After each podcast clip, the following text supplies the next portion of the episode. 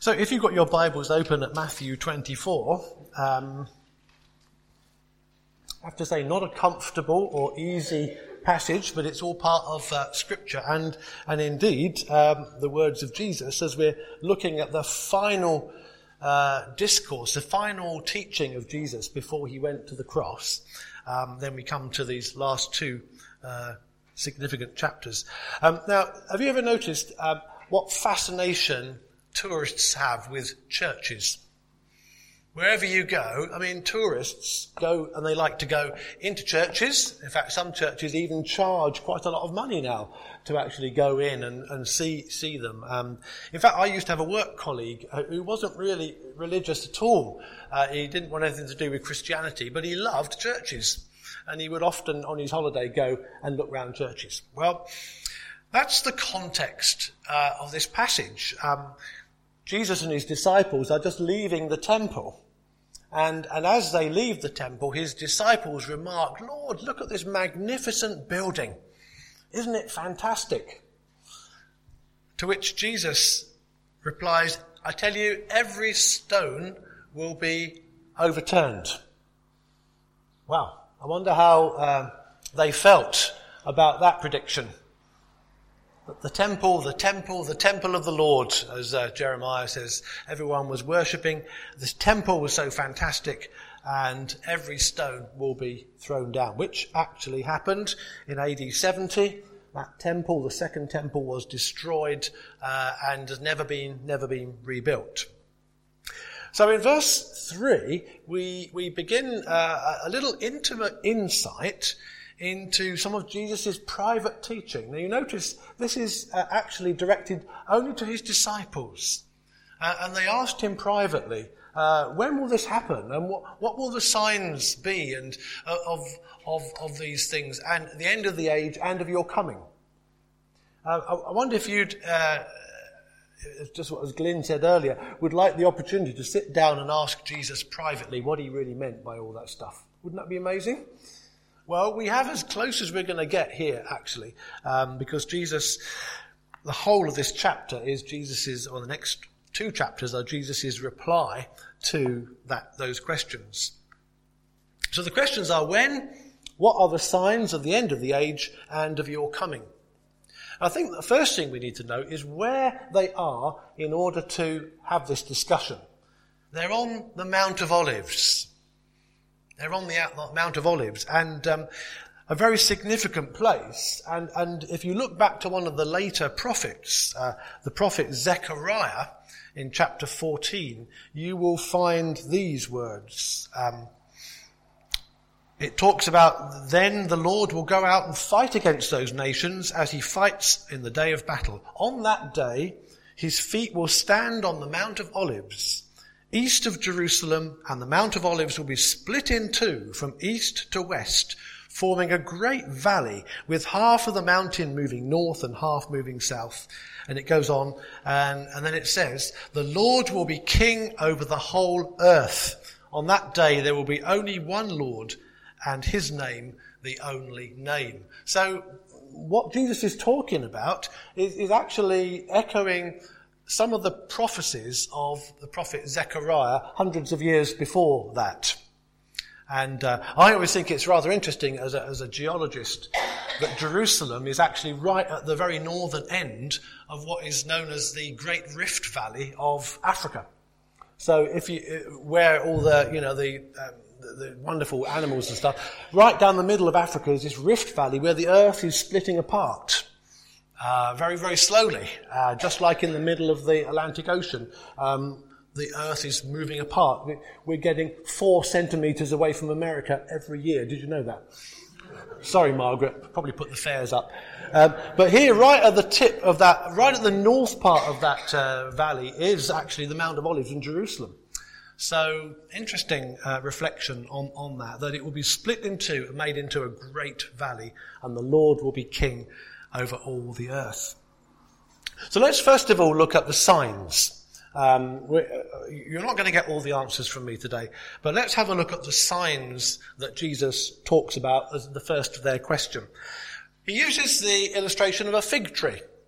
And um, a fig tree, like any other tree, goes through seasons depending on which part of the world. And, uh, you know, Jesus went to a fig at one time and it wasn't the season for figs. And he says, well, if you look at a fig tree, when the leaves become tender uh, uh and starts to grow, then, then you know that summer is near. Well, well, all of us in England are uh, able to identify the signs of the seasons, aren't we? Uh, and we know what it's going to look like at different times of the year. We know that. And so Jesus says, if you know how to identify the signs of the, of the seasons, then if you look for the signs of the end times, uh, then they're all there as well. So let's first of all define what we mean by the end times. Well, the end times uh, are actually the time between Jesus' first coming and his second coming. Very simply defined, the end times are from um, about uh, whatever it is, uh, 3 BC or whatever. Uh, it's very difficult to date exactly when Jesus was born. Uh, from the from the turn of the millennium up until now, we are in the end times. So at the moment, the end times have lasted t- 2,000 years. Uh, when will they end? Well, I'm, that's what I can't tell you. okay, so if you're looking for that answer, um, you need to go probably somewhere else. So we're in the end times, and Jesus is saying, during these end times, from my first coming until my second, these are some of the characteristic signs that will, that will define what those times are going to be like. First of all, false Christs. False prophets, false messiahs, and uh, actually I, I just looked up on the internet about false Christ, and there are pages and pages and pages of people who uh, have claimed to be the Messiah. Um, I mean, some of them are well known, some of them you would never have heard of. Um, Sun Myung Moon, uh, who formed the uh, Unification Church, or the Moonies, and he has thousands and thousands of followers. And, and you may have seen those big weddings where thousands of brides and, and bridegrooms are all lined up, and they're all. Uh, I mean, it's, it's, a kind of a cult. Uh, but he claims to be uh, the return of Jesus. Jim Jones. Uh, and the famous Jonestown massacre, where he managed to get a cult around him, and um, and then um, David Koresh, uh, the Branch Davidian cult, uh, the big um, suicide, and you know, there are. You could go on naming these people who believe, uh, presumably they believe themselves, that they are the Christ, and have gathered people around them who also believe them. They're remarkable people to to gather people who believe them so firmly. I don't know what it is, but there are people who will follow all of these people. And Jesus says that's one of the signs of the end times, these false messiahs, false Christs, and false prophets. So beware. Wars and rumours of wars. Well, I didn't uh, even bother to look up a list of wars. I mean, we know that, that there's, I don't think there's been any, any time in history when there haven't been wars in the world. There have been some bigger wars than, than others. I mean, I imagine that um, during the First World War, the war to end all wars, uh, a lot of people thought this is the end of the age. And then they probably did again in the Second World War with the Holocaust, the end of the age, but we're still here. Um, so, wars and rumours of wars. But I think it's interesting that Jesus says there, do not be alarmed. It's easy to be alarmed, isn't it, about the threat of war? I mean, we've been thankfully protected from that in our country um, for the last 70 years. But I, I, I would hate to think what it's like to be under that threat. Nation will rise against nation, kingdom will rise against kingdom. Well, that's a kind of related to wars, but, but even today, even, even in the, in the news in the last weeks, there are, there are talks of trade wars and there are kingdoms that are rising and, you know, uh, these, these tensions are going on and on and on, aren't they? Famines. The most recent famines in Nigeria, in Yemen, in Somalia. There are places in the world where people are literally starving to death. Um, often related to war um, or natural disasters. And natural disasters. Um, earthquakes, Jesus said, the signs of the times, earthquakes. And I looked up on that, and there are literally thousands of earthquakes every day. some of whom uh, you wouldn't even notice. Occasionally we get one in England that you actually feel. Um, did anyone feel the last one? I think you did, but uh, um, but sometimes you get a really massive earthquake, of course, which causes enormous damage. Most recent ones have been in Fiji and Sumatra. But don't forget, in Guatemala, there's been a, a natural disaster with the volcano, and it's all linked in with earthquakes and earth movements. So the signs of the times are pretty depressing, are they not? Signs of the ends of the age are all pretty depressing things. But Jesus goes on to say, when you see these things, you will know that they are birth pains. Don't you think, I've always think that's very significant. These are birth pains, they're not death knells. And I think if you, if you have this kind of negative attitude of where uh, creation is going, uh, you could see it as being the death of civilization. Jesus says they are birth pains. And I, I, I can't speak from personal experience, but I understand that, that birth pains are pretty bad. Uh, certainly, Karen's fingernails in my hand were really painful. You know? Um, but actually, birth pains are, are kind of um, made better by the fact that actually at the end of the day there will be a new life. So that actually you can look to what will be the outcome of those pains and don't uh, dwell on the pains themselves. So um, the, the, these are the birth pains, these signs of something that is to come, not the death of something. But then Jesus goes on. Uh, more signs, persecution. Of course, ever since Stephen stood up and, uh, and gave that speech and was martyred, the church has been persecuted uh, in pretty well every place. And today, some dreadful persecution of Christians is taking place in so many countries across the world. And if you look at uh, op- organisations like Open Doors or the Barnabas Fund, you'll be able to find out uh, about how people are being treated because of their faith. And then he says, uh, well, uh, I put an apostasy. People will turn away from their faith. People will turn away. When the, when the going gets tough, uh, they say the tough get going, but actually when the going gets tough, some people fall away. Jesus told that, didn't he, in, in the parable of the, sower? You know, the, the, the, the seed, um, the ones that go deep manage to withstand the hardships, but, but the ones on shallow soil don't manage to cope. So a lot of people will fall away from faith, and we can see that happening, particularly in our country at the moment. Not linked with persecution, inter- interestingly, linked with materialism, probably, and comfort. People don't feel a need for uh, a saviour if they don't feel unsafe. Um, but then this rather shocking thing the love of most will go cold. Not just the love of some, the some, but the love of most will go cold. That's a really shocking warning, isn't it, really? Um, and then uh, the, the, last sign in verse 14 is this. Oh, I beg your pardon. But, says Jesus, but, despite all that, he who stands firm will be saved. So all these things are, are going to happen, and there was a call from Jesus to stand firm. Sometimes all you can do is stand. Sometimes you can't make progress, but you can stand firm. And then final sign, the gospel will be preached in all the world. That's a positive thing. Uh, that, that actually there are people Christians in, in nearly every country of the world. And there are people who are translating the scriptures, and there are people who are going out into all the nations. So the gospel will be preached, and then the end will come. So all these signs are pointing to the end of the age.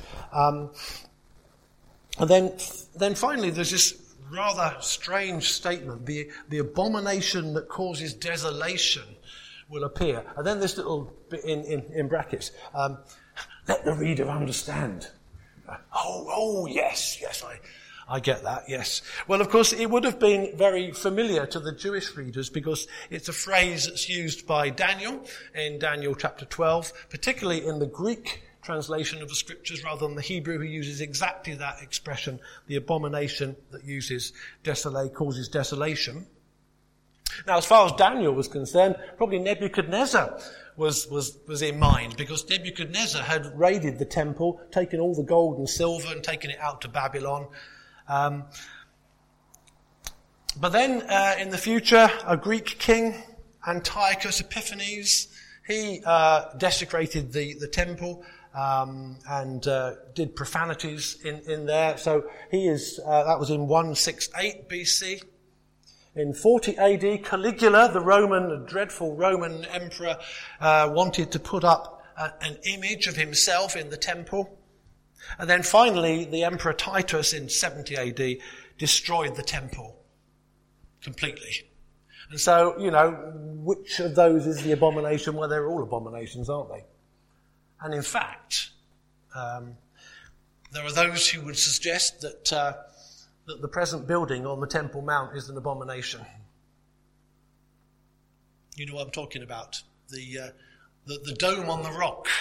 Where this, this place where Christ was crucified is now the most, one of the most significant Muslim uh, Islamic buildings. The, the, uh, the mosque, the dome on the rock, is there on the site where Jesus died for a religion that denies that Jesus died and is the Saviour.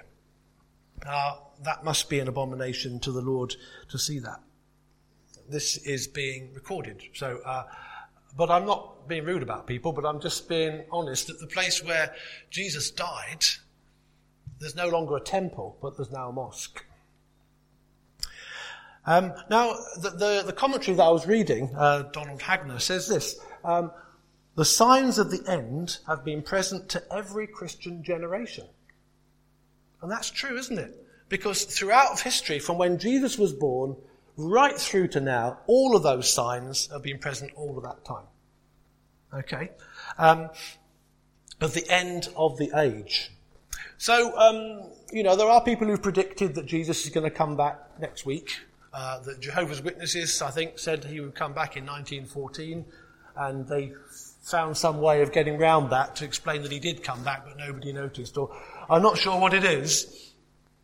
Um, but uh, any rate, so the signs of the, of the, of the end of the age Jesus uh, has covered here. The signs of his second coming. When will we know that Jesus is coming back?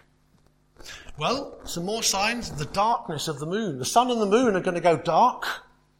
Isaiah 13, uh, there's a prediction of, of, of, that. The stars are going to fall from the sky, uh, Isaiah 34. And here it is in Daniel. Everyone will see the Son of Man on the clouds. So when Jesus comes back, it won't be just some little cult in a, in a, a way off place in the middle of uh, America that sees him. Everyone will see him. And we're told that it will be like lightning. So when, from the east to the west, when you see lightning, doesn't matter where you are, you see the flash go right across the sky, don't you? Everybody sees the lightning. So when Jesus comes again, everyone will see it. There'll be no dispute. Is that the real Jesus or is that a false one? There'll be no dispute whatsoever. And clearly that hasn't happened yet.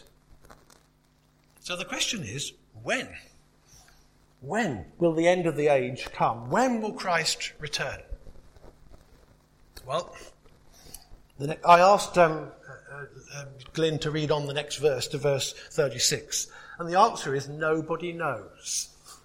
Just, just so you know, nobody knows, uh, not even the angels, and Jesus said, not even the Son of Man.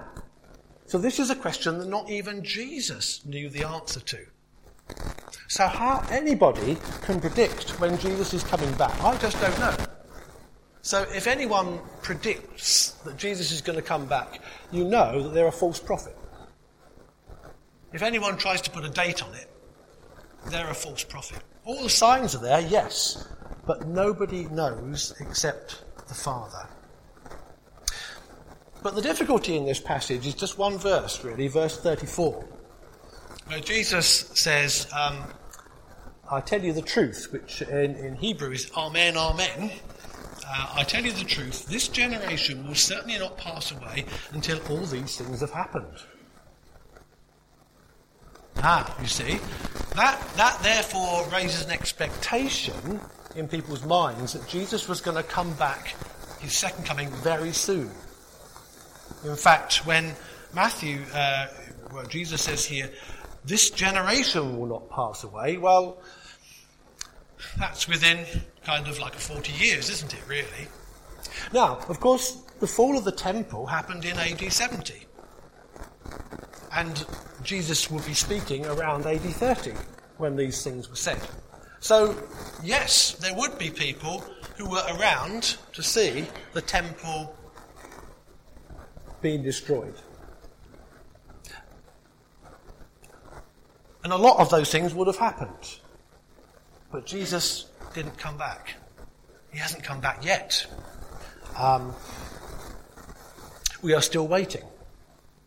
Interestingly, I think, I think that some of the gospel writers and letter writers actually did really seriously expect Jesus to come back very soon. Um, Matthew did. Look in verse 29. It says, um, immediately, immediately after the distress of those days. Now, that word immediately is rather strong, but if you look at this same passage in Mark, it doesn't have the word immediately. So, uh, Matthew clearly had an expectation that this was going to happen very, very soon. Um, Paul, when he wrote to the Thessalonians, uh, he, he, he wrote things that made them all think that Jesus was going to come back very soon. So they all stopped working and they stopped doing all the things that they were doing and they sat around waiting for Jesus to come back. And then he had to write to Thessalonians to say, well, actually, no, no uh, he is coming, but don't stop what you're doing. Just carry on. Do you see? There's, um, there's, there's a tension here between the imminence. Some people talk about this imminent return of Christ, and then there's the, the problem of the delayed return. Why hasn't Jesus come back yet? Well, the answer is only God knows. Or maybe the gospel has not been preached to the end of the world yet. We, we don't know what God's reason is, but he hasn't yet uh, come back. But here is the encouragement. Jesus says, My words will never pass away. My words will never pass away. And we said earlier, Christ has died, Christ is risen, Christ will come again. Jesus will come again because he said he would, and everything else he said he would, he has done. There's just one thing yet that hasn't happened, and that is when Christ comes again. Uh, and Hagner also writes this It, uh, the, uh, talking about the second coming, it and it alone remains the hope of God's people. And by its very nature, there is no way it can possibly be missed. When Christ comes again, every eye will see. We were thinking um, one day every tongue will confess he is Lord. One day they will have to, because when Christ comes back in power, there'll be no mistaking.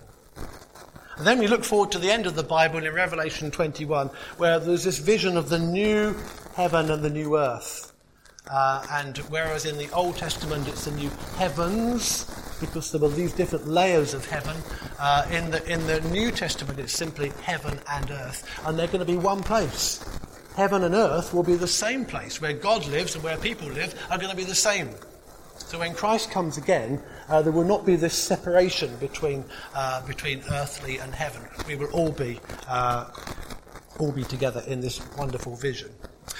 So, um, no big answers there, but you might be saying, so what? And I'm looking at the clock because I'm going a little bit longer than usual.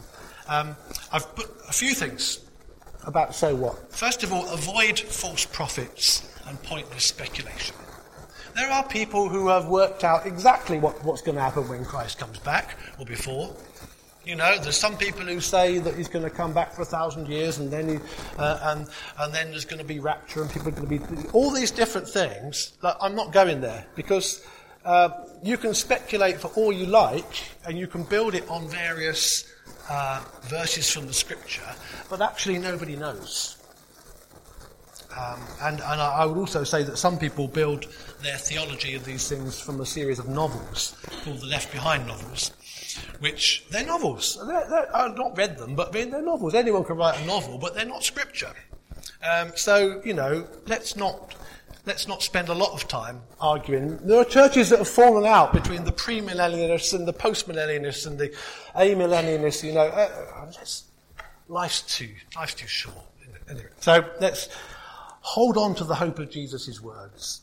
I am coming again. I am coming. I will return. Uh, the birth pains, all these signs of the, uh, uh, of the times of the end of the age are the birth pains for what is to come. and the promise is that Jesus will come again. There will be new life, everlasting life. Third thing is just live for Jesus now. You know, if we're always just worried about what's going to happen in the future and we're thinking about being zapped off to heaven or something, you know, that's not what we're called to. That is our hope uh, of, a, of, a, of, a, future uh, with God there, but we must live for Jesus now. John Wesley was once asked, um, Mr. Wesley, what would you do if you knew Jesus was going to come back next Wednesday? And he picked up his diary and he said, Well, on Monday I'm preaching in this place, and on Tuesday I. He, he knew what he was doing, and everything he was doing was kingdom work. Uh, so that's the question to you. Would you change your plans if you knew that Jesus was going to come back next week? Or would you continue doing what you're doing now, which is hopefully living for the kingdom? Big question. And then finally, um, be ready. We don't know when he's going to come, but be ready. And now this is answered. I'm not going to steal any of the plunder from anyone who's doing the next bit. In five parables. So you might like to read what happens after the bit that um, uh, Glyn read. Um, there are five parables all about being ready for him when he comes. And that's what we're called to be. To be ready. To live for him now. Um, to avoid falseness.